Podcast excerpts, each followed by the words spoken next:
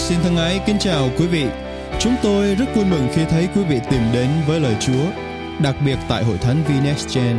Đây là một đặc ân rất lớn đối với chúng tôi khi có cơ hội mang lời của Chúa đến với tất cả quý khán thính giả, trong đó có cả anh chị em. Qua bài giảng các sứ điệp hàng tuần, chúng tôi ao ước quý vị được tăng trưởng trong đức tin, dầm thấm trong lời Chúa và kinh nghiệm quyền năng của Chúa Thánh Linh ngày càng sâu nhiệm hơn trong bước đường với Đấng Christ để hầu hết thảy chúng ta giữ vững một đời sống thánh khiết, đẹp lòng Đức Chúa Trời.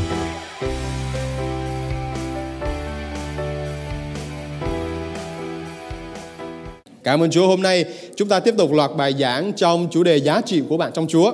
Tuy nhiên nhân dịp vào lễ tạ ơn, à, chủ đề của chúng ta sẽ có một chút à, à, chuyển dịch sang chủ đề về sự biết ơn. Và khi mà chúng ta một người mà biết rằng mình có giá trị trong Đức Chúa Trời đó, giá trị đó phải đi kèm với những phẩm chất tương xứng. Và một trong những phẩm chất tương xứng đi kèm với giá trị tốt đẹp của chúng ta đó là chúng ta phải có thái độ của lòng biết ơn. Có ai trong chúng ta đã từng bày tỏ lòng biết ơn đối với ân nhân của mình chưa? Bạn cảm thấy như thế nào khi mà chúng ta bày tỏ lòng biết ơn đó đối với những người đã từng giúp đỡ mình? Hoặc là có ai trong chúng ta đã từng uh, được người khác giúp đỡ nhưng mà chúng ta không tỏ lòng biết ơn với người đó và trong lòng chúng ta kinh nghiệm sự ray rứt khó chịu. Bạn đã kinh nghiệm điều đó chưa? Mỗi một chúng ta được điều do Đức Chúa Trời ban cho lương tâm trong lòng của mình. Và nhờ lương tâm đó, đôi khi Chúa Ngài nhắc nhở chúng ta cần phải làm cái này, cần phải làm cái kia, có những điều cần phải tránh, có những điều nên làm. Nhưng mà có nhiều lúc những cái hành động của chúng ta diễn ra một cách thường xuyên, tần số nó thường xuyên hơn mỗi ngày. Thậm chí đó là những việc không tốt trong đời sống chúng ta. Và lương tâm chúng ta đôi lúc trở nên gọi là chai lì. Và chúng ta không còn làm theo tiếng gọi của lương tâm mà Đức Chúa Trời Ngài đặt để trong lòng chúng ta để giúp đỡ chúng ta những hoàn cảnh như vậy.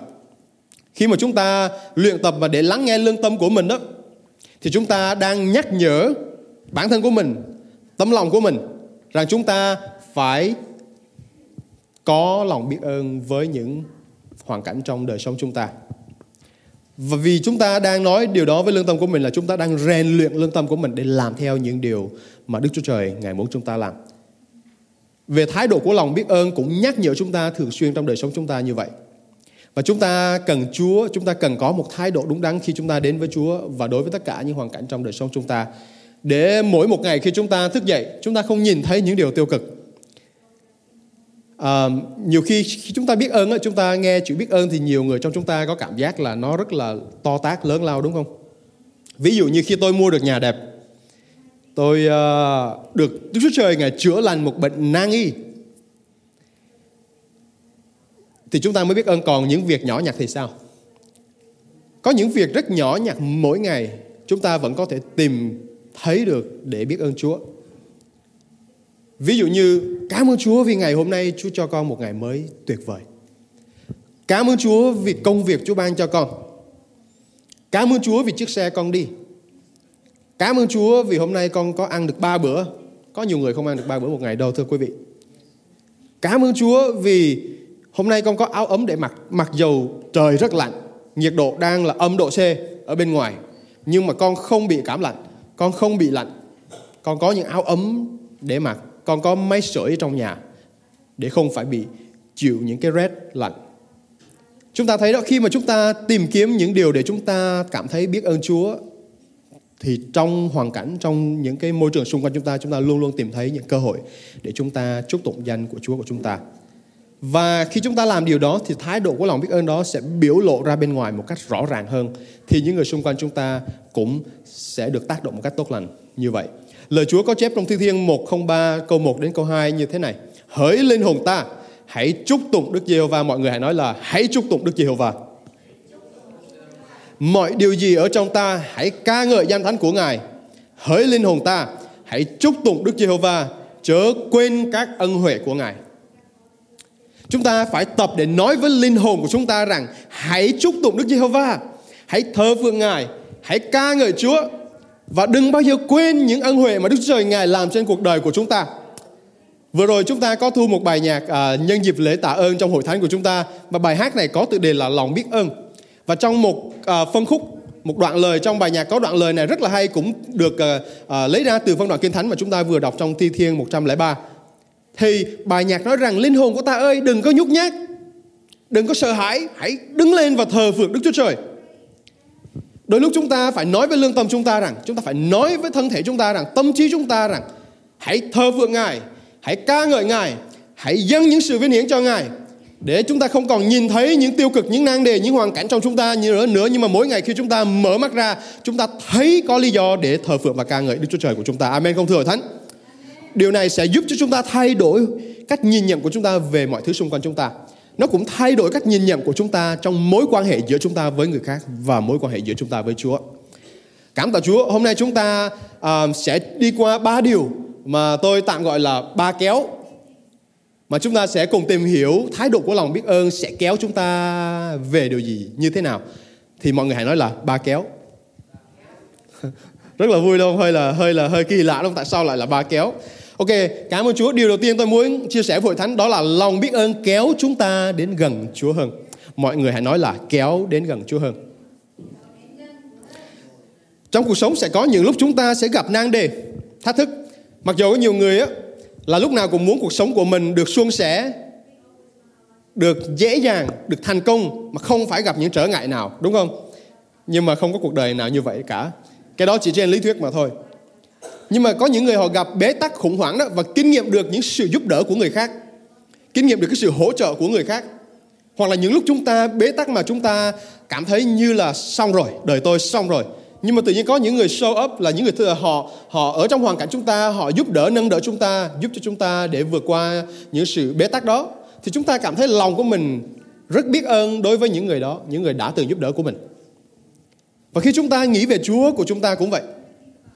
Ngài cũng làm những điều tuyệt vời và tốt lành trên đời sống của chúng ta kể cả những lúc chúng ta có năng đề. Và khi mà chúng ta biết ơn những người mà làm những việc tốt lành cho chúng ta, Điều đó nó tạo một sự dây liên kết giữa mối quan hệ của chúng ta với người đó. Khiến chúng ta gần gũi người đó hơn. Khi mà chúng ta có thái độ, có tấm lòng, biết ơn những việc mà Đức Chúa Trời đã làm trên cuộc đời của chúng ta, thái độ đó cũng kéo chúng ta gần với Chúa của chúng ta hơn. Trong phân đoạn Luca đoạn 17 từ câu 11 đến câu 19 một phân đoạn rất thú vị khi Chúa chữa lành 10 người bị phong hủi. Hội thánh có biết những người bị phong hủi là những người mà phải bị cách ly ra bên ngoài. Như cách đây à, hai tuần chúng ta có học lời Chúa về nói về sự cách ly. Tại vì đây là một bệnh ngoài da rất nguy hiểm. Tại thời của Chúa Giêsu và trước đó trong các à, sách cựu ước, bệnh phong hữu hủi là một bệnh rất là phổ biến. Và đây là một bệnh mà người Do Thái nói đó là ô uế. Và bệnh này người ta phải sống ngoài trại quân. Hay nói cách khác, họ phải sống đời sống cách ly với người khác để không lây nhiễm bệnh cho người khác. Thì đây là một hoàn cảnh tôi sẽ đọc đoạn lời Chúa này và mọi người sẽ thấy hoàn cảnh Chúa Giêsu ngài chữa lành 10 người phong hủi này như thế nào. Luca đoạn 17 câu 11 đến câu 19. Trên đường đến thành Jerusalem, Đức Chúa Giêsu đi qua ranh giới giữa miền Samari và miền Galilee. Khi vào một làng kia, có 10 người phong hủi đến đó Ngài. Họ đứng đằng xa và kêu lớn, Lạy Giêsu, lạy Thầy xin thương xót chúng con. Khi thấy họ, Ngài phán, hãy đi trình diện với các thầy tế lễ. Khi họ đang đi thì phong hủi được sạch. Có một người trong họ thấy mình đã được lành, được chữa lành liền trở lại, lớn tiếng tôn vinh Đức Chúa Trời và đến phủ phục dưới chân Đức Chúa Giêsu mà tạ ơn Ngài. Người đó là người Samari. Đức Chúa Giêsu phán, không phải 10 người kia đều được sạch cả sao? Còn chín người kia ở đâu? Chẳng ai trở lại tôn vinh Đức Chúa Trời ngoại trừ người ngoại quốc này sao? Rồi Ngài phán với anh ấy, hãy đứng dậy và đi, đức tin con đã chữa lành cho con. Chúng ta thấy trong đoạn lời Chúa này khi mà một người thực sự có thái độ biết ơn Chúa, họ sẽ chạy đến để thờ phượng Ngài. Họ chạy đến để cảm tạ Ngài. Trong văn hóa của người Do Thái khi mà họ bị phong hủi đó, để chứng tỏ được mình được sạch thì họ phải đi trình diện những người thầy tế lễ. Và những người thầy tế lễ sẽ khám cho họ để xem xét những phong hủi, những cái uh, sự uh, dơ bẩn hoặc sự bệnh tật trên da của họ, trên thân thể của họ đã được lành chưa? Nếu họ được lành rồi thì họ mới được về nhà không có còn cách ly nữa. Và những thầy tế lễ là những người sẽ giúp cho họ để kiểm chứng rằng họ đã được lành hay chưa. Trong khi 10 người này Chúa Giêsu kêu rằng hãy đi và trình diện những thầy tế lễ. Và tất cả họ đều được lành. Tuy nhiên đáng buồn một người chỉ đến quay lại để cảm tạ Chúa mà thôi Chúng ta biết rằng người Do Thái là người rất đặc biệt trước mặt Chúa. Mọi người có nhớ đến bài học tuần trước khi chúng ta nói đến huyết thống thuộc linh, giá trị của chúng ta như thế nào chưa? Và trong 10 người phong hối này, có rất nhiều người Do Thái. Tuy nhiên cái người mà trở lại để thờ phượng Chúa, cảm tạ Chúa lại là một người ngoại quốc. Đức Chúa Trời, Ngài có gánh nặng tấm lòng và mục đích Ngài đến cho người Do Thái. Tuy nhiên, có những người họ không biết được giá trị của họ trong Chúa. Họ không thấy được rằng Chúa đến vì họ. Vậy, có một câu hỏi là quý vị nghĩ lý do tại sao Đức Chúa Trời, Ngài làm những việc tốt lành trên đời sống chúng ta? Hãy thử nghĩ điều đó một vài giây. Lý do vì sao Chúa làm những việc tốt lành trên chúng ta? Có phải là khi Chúa làm một việc tốt lành trên chúng ta để chúng ta tập trung tự hào vào chính mình hay không? Không hề như vậy thưa Hội Thánh. Đức Chúa Trời Ngài làm những việc tốt lành trên chúng ta để chúng ta chạy đến với Ngài, để chúng ta ca ngợi Ngài, để chúng ta thờ phượng Ngài. Hơn thế nữa khi mà chúng ta chạy đến với Ngài để thờ phượng Ngài, xây dựng mối quan hệ cá nhân với Ngài, Chúa Ngài muốn sử dụng đời sống chúng ta cho vương quốc của Đức Chúa Trời một cách mạnh mẽ hơn nữa. Một điều đáng buồn ngày nay là tôi đã nhìn thấy nhiều người khi mà được Đức Chúa Trời ban cho những ân huệ, đã được Đức Chúa Trời trả lời những sự cầu thay, cầu nguyện của mình, những nan đề của mình đã được giải tỏa, đã được giải quyết, đã được ban phước, nhưng mà họ không tìm kiếm Đức Chúa Trời, họ đã quên bẵng những ân huệ mà Đức Chúa Trời đã làm cho họ. Tôi đã thấy có người kia có con cái hư hỏng và không dạy được, hỗn nghịch, không vâng lời, làm những điều đồi bại trong xã hội này nhưng mà khi họ tìm kiếm Chúa, họ chạy đến với Chúa, họ kêu cầu Chúa, Chúa ơi xin cứu lấy con của con, xin thay đổi con của con. Và tôi đã kinh nghiệm những điều đó, đã nhìn thấy những hoàn cảnh như vậy. Và Đức Chúa Trời Ngài đã chữa lành cho con cái của họ. Con cái của họ không còn như vậy nữa. Tuy nhiên những người ba mẹ đó họ không đến vào thờ phượng Đức Chúa Trời. Họ không biết ơn những ơn huệ mà Chúa đã làm cho họ. Sau một thời gian dài, kết quả của việc đó là con cái của họ lại trở lại con đường đồi bại như xưa thậm chí còn tệ hại hơn trước. Kính thưa hội thánh, chúng ta phải biết tất cả những ân huệ Đức Chúa Trời đã làm cho chúng ta và tỏ lòng biết ơn đối với những điều đó. Vì khi chúng ta làm điều đó đối với Chúa, thờ phượng Ngài, ca ngợi Ngài, chúng ta đang mở một cánh cửa ra về mối quan hệ tương giao giữa chúng ta với Chúa càng ngày càng gần gũi hơn, như là nó đang kéo chúng ta lại gần với Chúa hơn. Gia cơ đoạn 1 câu 17 nói như thế này mọi ơn lành tốt đẹp và tặng phẩm hoàn hảo. Mọi người nói là tặng phẩm hoàn hảo. Đều đến từ thiên thượng được ban xuống từ cha của sự sáng. Trong ngài không có sự thay đổi cũng chẳng có bóng của sự chuyển dịch. Chúng ta thấy đó tất cả những việc tốt đẹp của chúng ta xảy ra trong đời sống chúng ta trong các mối quan hệ của chúng ta công việc của chúng ta đều đến từ cha ban cho. Có nhiều người nói là à, tôi tài giỏi nên tôi mới lập được công ty như vậy à, tôi tài giỏi nên tôi mới thành công như vậy. Tôi khôn ngoan nên tôi mới có được những giá trị những sản phẩm những giá tài đồ sộ như vậy.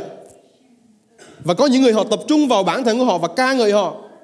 Tuy nhiên một người tin chúa chúng ta không nên có thái độ như vậy. Nhưng mà lời chúa nói rằng mọi sự đều ban xuống từ cha thiên thượng của chúng ta. Và thái độ của chúng ta là gì? Biết ơn ngài cảm tạ ngài thờ phượng ngài khiêm nhường hạ mình và nhận biết rằng Đức Chúa Trời là đấng đằng sau tất cả những sự phước hạnh đó. Thì Ngài sẽ tiếp tục ban phước thêm cho chúng ta, gia tăng ơn của Ngài thêm cho chúng ta. Lời Chúa còn nói rằng Đức Chúa Trời, Ngài chống ngự, chống cự kẻ kiêu ngạo. Nhưng mà Ngài như thế nào hội thánh? Ngài ban ơn cho người khiêm nhường. Nhiều lúc chúng ta làm được việc này việc kia, chúng ta rất dễ tự hào về bản thân, khả năng của chúng ta cái hội thánh. Nhưng mà qua Lời Chúa buổi sáng ngày hôm nay xin Chúa nhắc nhở chúng ta để chúng ta dâng Chúa mọi sự cảm tạ ngợi khen vì Chúa là đấng đằng sau là tác giả của tất cả những việc tốt lành trên đời sống của chúng ta. Khi mà Chúa ngày làm một điều tốt lành trên đời sống chúng ta, Hội Thánh có nghĩ là Chúa sẽ làm nữa không hay là Chúa chỉ làm rồi Chúa không có làm nữa? Có nhiều người khi ờ, chạy đến với Chúa, họ kinh nghiệm sự tốt lành của Chúa làm cho họ và những lần sau họ gặp những nan đề khủng hoảng hơn khó khăn hơn khó để vượt qua hơn những nan đề lần trước thì họ nghĩ rằng cái này khó quá chắc chúa không làm được đâu và họ tự chạy theo những cái ý ý tưởng riêng của mình và hành động theo những ý tưởng riêng của mình Tuy nhiên, hội thánh có biết về vua David là một người đã cậy dựa vào quyền năng của Đức Chúa Trời để đánh thắng tên khổng lồ Goliath như thế nào không? Trong ờ, sách Samuel, Samuel đoạn 1, à, sách nhất Samuel đoạn 17, à, ờ, câu 37 có nói về David và kẻ khổng lồ Goliath. Khi mà Goliath là một lính, một một chiến sĩ dũng mãnh nhất của quân Philippines đến và chiêu chọc và châm biếm và à, nói à, hạ nhục đến dân Israel, dân Do Thái là tuyển dân của Đức Chúa Trời. Không có một người lính nào trong trại quân Do Thái dám ra để chạm trán với tên này. Vì tên này nó cao lớn, ước chừng như thời điểm của chúng ta khoảng 3 mét kính thưa hội thánh. Và không một ai dám chạm trán với người này cả. Vì tên này quá to lớn, quá mạnh mẽ. Tất cả mọi người đều run sợ. Nhưng mà David ngược lại một cậu thiếu niên. Kinh Thánh nói là chưa phải là người trưởng thành nữa. Mà là một cậu thiếu niên đang chăn cừu. Cha của mình chỉ sai David đem thức ăn lên cho các anh của mình là những người chiến sĩ trong trại quân thời bấy giờ. Nhưng mà khi David đi lên đó, David dám đến với vua Saul và nói rằng tôi sẽ đi đánh tên này. Một đức tin cực kỳ cậy dựa hoàn toàn vào Đức Chúa Trời. Khi chúng ta đọc hết phân đoạn của đoạn 17 trong sách nhất Samuel thì chúng ta thấy rằng vua David muốn đến đánh chiếm tên Philistine này là cái tên to lớn nhưng mà không hề hứng gì đối với David vì vì David có đức tin nơi Đức Chúa Trời của chúng ta. Một câu mà David nói trong câu 37 rất là đặc biệt đó là Đức Giê-hô-va đã giải cứu con khỏi vuốt của sư tử và gấu thì Ngài cũng sẽ giải cứu con khỏi tay của tên Philippines kia.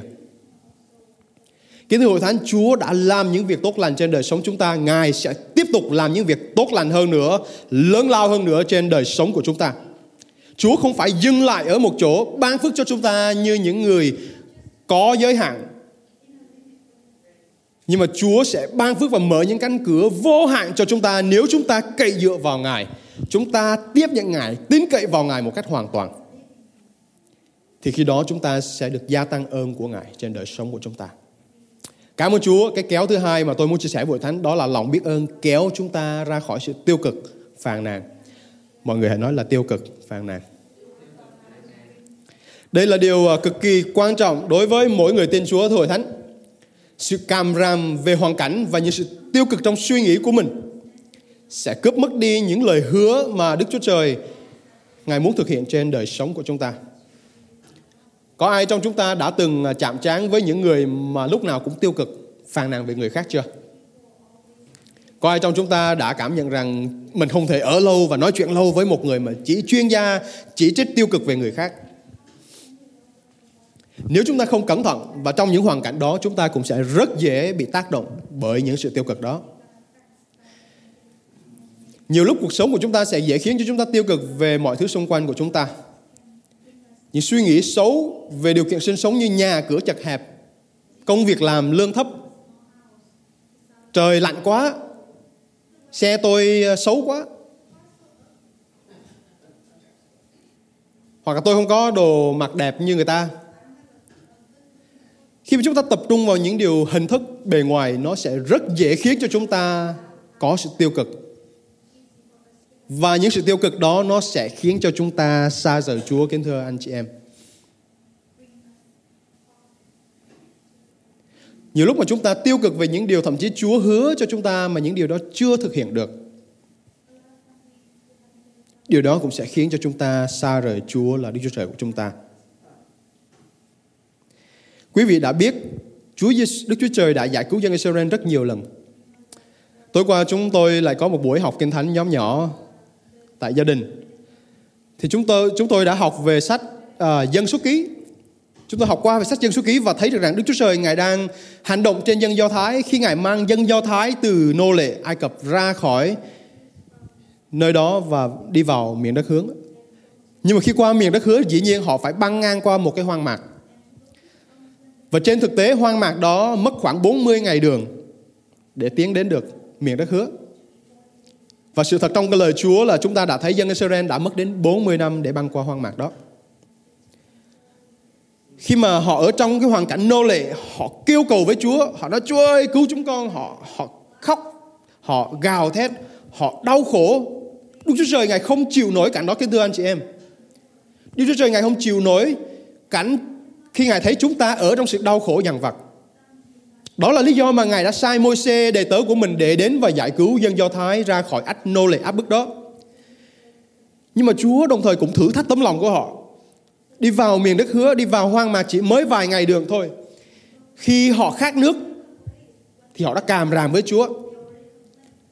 Khi mà họ không có thức ăn thì họ nhớ đến nồi thịt tại Ai Cập là nơi mà họ đang ở trong sự nô lệ bắt bớ, đau khổ. Họ dễ dàng quên đi 10 đại nạn mà Đức Chúa Trời đã giáng trên dân Ai Cập để giải thoát họ. Dân Do Thái đã quên đi những lần Đức Chúa Trời Ngài cung ứng qua việc ban mana từ trời để cho họ ăn, ban chim cúc cho họ ăn, ban nước cho họ uống. Và họ sống chiều theo xác thịt của mình. Nhu cầu của họ về xác thịt quá cao khiến cho nhu cầu tâm linh của họ không còn được thấy rõ nữa.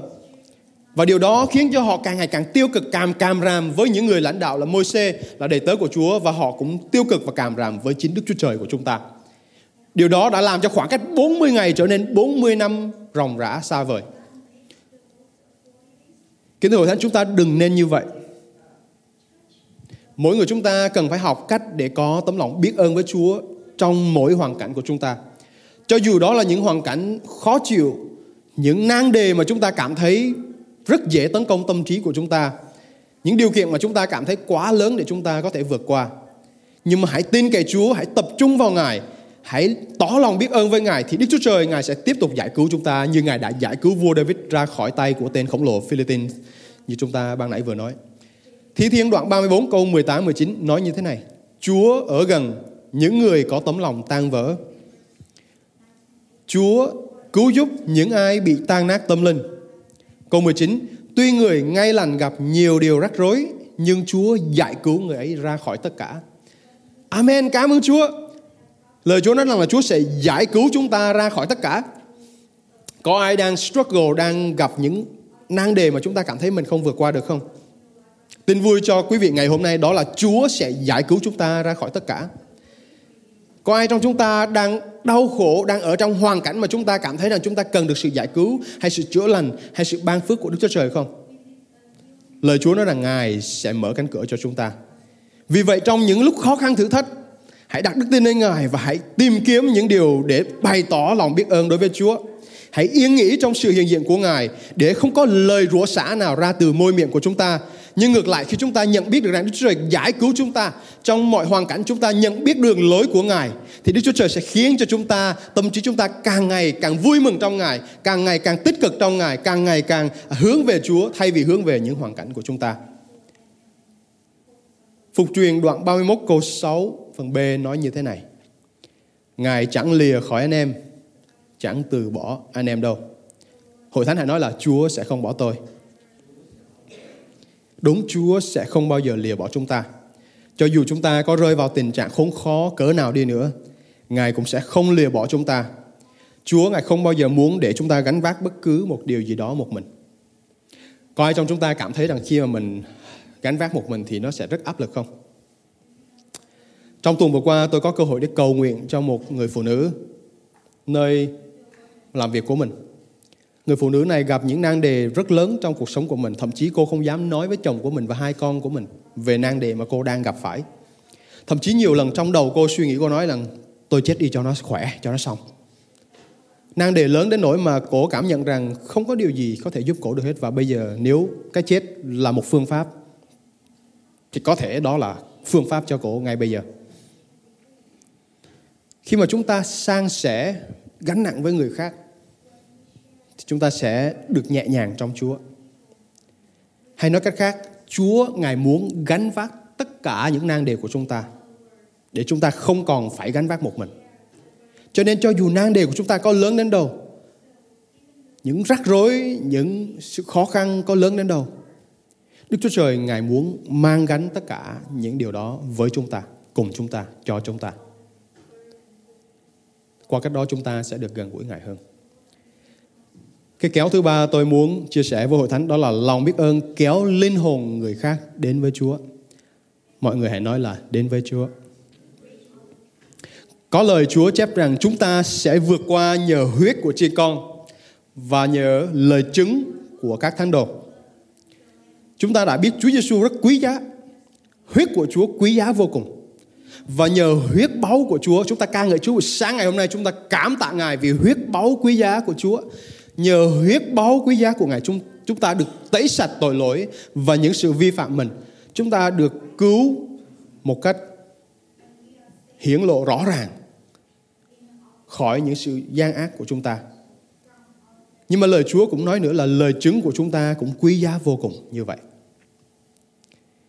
Khi mà một người đến với Chúa, kinh nghiệm tình yêu thương của Chúa, những sự ban phước, những sự cung ứng của Chúa và chúng ta luôn luôn bày tỏ thái độ đó, lòng biết ơn đó với người khác, đặc biệt là những người xung quanh chúng ta. Thì kính thưa hội thánh, những cái thái độ biết ơn đó khi chúng ta nói với người khác cảm ơn Chúa, Ngài đã làm điều này cho tôi. Cảm ơn Chúa lúc đó tôi thiếu thốn, Ngài đã cung ứng cho tôi. Cảm ơn Chúa lúc đó tôi bị cảm lạnh, Chúa đã chữa lành tôi trong một đêm. Rất nhanh chọn, rất nhanh gọn. Cảm ơn Chúa tôi không phải à, bỏ công làm những điều mà khi mà cần nhiều thời gian thì tôi lại làm trong rất là ngắn thời gian. Chúa đã giải cứu cái này, cái kia, vân vân và vân vân rất nhiều thứ. Và điều quan trọng là khi mà chúng ta bày tỏ những điều đó với những người xung quanh chúng ta, nó sẽ tác động ảnh hưởng đến những người xung quanh chúng ta điều đó là lời chứng mà kinh thánh nói rằng giống như những lời chứng năng quyền mà có thể kéo linh hồn người khác đến với chúa hay nói cách khác, qua đời sống của chúng ta, người ta sẽ được ảnh hưởng tốt về danh của chúa và kinh thánh nói rằng chúng ta sẽ vượt qua để chinh phục những linh hồn về cho vương quốc của đức chúa trời chúng ta vì vậy chúng ta đừng bao giờ xem nhẹ những câu chuyện của bản thân mình đừng bao giờ xem nhẹ những lời chứng của chính cuộc đời của mình và luôn luôn bày tỏ thái độ với lòng biết ơn lên Đức Chúa Trời của chúng ta để những câu chuyện của chúng ta sẽ là những câu chuyện tuyệt vời mang lại linh hồn của những người hư mất về với Chúa. Có khi nào chúng ta kinh nghiệm được nước mắt của chúng ta đổ ra vì một người hư mất bao giờ chưa? À, tiến sĩ tin lành D.L. Moody Chúng ta biết ở Chicago chúng ta có một trường thần học rất nổi tiếng đó là trường uh, Kinh Thánh Moody Bible College. Đặt tên sau tiến sĩ D.L. Moody đây. Thì uh, một lần kia khi người tiến sĩ thần học Moody này kể về việc lúc ông còn là một người thiếu niên, chưa thực sự có mối quan hệ cá nhân với Chúa, chưa tin Chúa thời bây giờ. Nhưng mà qua các mối quan hệ với bạn bè, ông cũng đến hội thánh và đi học lời Chúa các trường à, lớp Chúa Nhật. Và Mặc dù chỉ là tò mò học về Chúa nhưng thực sự chưa có mối quan hệ cá nhân với Chúa. Một ngày kia người dạy lời Chúa cho ông đến vỗ vai trên ông và nói với ông rằng tôi đã cầu nguyện nhiều lần cho bạn và thậm chí tôi đã đổ nước mắt rất nhiều lần cho bạn. Vì khi tôi nhìn đời sống của bạn, tôi ao ước Chúa Ngài cứu lấy bạn. Tôi ao ước Chúa Ngài giúp cho bạn thoát ra khỏi những nan đề, những sự gian ác, những sự tội lỗi trong cuộc đời của bạn. Nhiều lần người thầy giáo này đã khóc lóc, nước mắt đã đổ ra cho chính tiến sĩ thần học Moody mà chúng ta biết ngay bây giờ. Và những giọt nước mắt đó khi mà tiến sĩ Moody kể lại thì cảm ông cảm thấy biết ơn về người thầy giáo mà đã dạy lời Chúa cho ông. Khi mà chúng ta thể hiện lòng biết ơn của mình đối với những người đã giúp đỡ mình, đã cầu thay cho mình, đã giúp cho mình nhận biết Chúa một cách cá nhân, thì điều đó rất quan trọng vì điều đó sẽ kéo linh hồn của người khác đến với Chúa, chứ không phải chỉ là linh hồn của chúng ta mà thôi. Cho nên tôi thách thức hội thánh, hãy tìm một người để đổ nước mắt cho họ. Hãy tìm một người để cầu thay cho họ. Hãy tìm một người để Chúa ơi xin chinh phục linh hồn này. Hãy tìm một người có thể ở gần, có thể ở xa bằng cách này hay bằng cách khác. Chúng ta ở trong thời gian mà chúng ta có thể communicate, giao tiếp với bất cứ người nào ở bất kỳ nơi đâu thì hãy xin Chúa cầu nguyện xin Chúa hãy tìm một người và cầu thay cho họ. Hãy cầu nguyện cho họ, hãy sử dụng lời chứng của chính cuộc đời của mình và nói những điều tốt lành Đức Chúa Trời đã làm. Chúng ta không cần phải là nhà thần học khi chúng ta chia sẻ lời của Chúa. Chúng ta không phải là nhà truyền giảng phải đi học thần học 3 năm 7 năm mới chia sẻ lời Chúa được với người khác. Kính thưa hội thánh, mặc dù những điều đó là tốt nhưng mà đời sống của một chúng ta là một lời chứng quyền năng và Chúa sẽ sử dụng những điều đó để chinh phục linh hồn của những người hư mất xung quanh chúng ta. Vì vậy hãy tìm kiếm Chúa, hãy chinh phục những linh hồn hư mất về với Chúa bằng chính cuộc đời của chúng ta. Hãy khích lệ người khác, nhưng mà chúng ta sẽ không làm được điều đó nếu như chúng ta lúc nào cũng càm ràm, nếu như lúc nào chúng ta cũng phàn nàn, lúc nào chúng ta cũng tiêu cực. Chúng ta chỉ làm được điều đó khi tấm lòng chúng ta luôn luôn tỏ lòng biết ơn đối với Chúa. Luôn luôn tỏ lòng uh, tin kính, thờ phượng Ngài, ca ngợi Ngài. trong mọi sự, tin cậy Đức Chúa Trời trong mọi sự. Vì khi đó đời sống của chúng ta như là một viên ngọc quý, đời sống của chúng ta như là một thỏi vàng quý, đời sống của chúng ta mà quý đến nỗi mà nó phát sáng ra để người khác thấy vào để vinh hiển cha thiên đàng của chúng ta. Và tôi thách thức hội thánh buổi sáng ngày hôm nay chúng ta không phải chỉ biết ơn Chúa trong dịp lễ Thanksgiving thưa hội thánh. Mặc dù dịp lễ Thanksgiving là một thời gian tốt để chúng ta bày tỏ lòng biết ơn của mình. Nhưng mà đây không phải là thời gian duy nhất trong năm trong đời sống chúng ta, trong cuộc đời chúng ta để tạ ơn Chúa mà thôi. Mà thái độ của chúng ta là mỗi ngày thức dậy, Chúa ơi con cảm ơn Ngài, Chúa ơi con tạ ơn Ngài vì công việc của con, con tạ ơn Ngài vì môn học mà con không thích, con tạ ơn Ngài vì môn học này khó quá, con tạ ơn Chúa vì mọi sự Chúa ban, vì cái người câu worker cái người làm việc chung với con hơi khó tính, nhưng mà con tạ ơn ngài vì Chúa đặt để con với người đó. Để hầu qua đó, con có cơ hội để đem lời Chúa đến, đối với, đến với họ, để hầu chinh phục linh hồn của họ cho Chúa. Hãy tìm những điều để tạ ơn Chúa, để biết ơn ngài.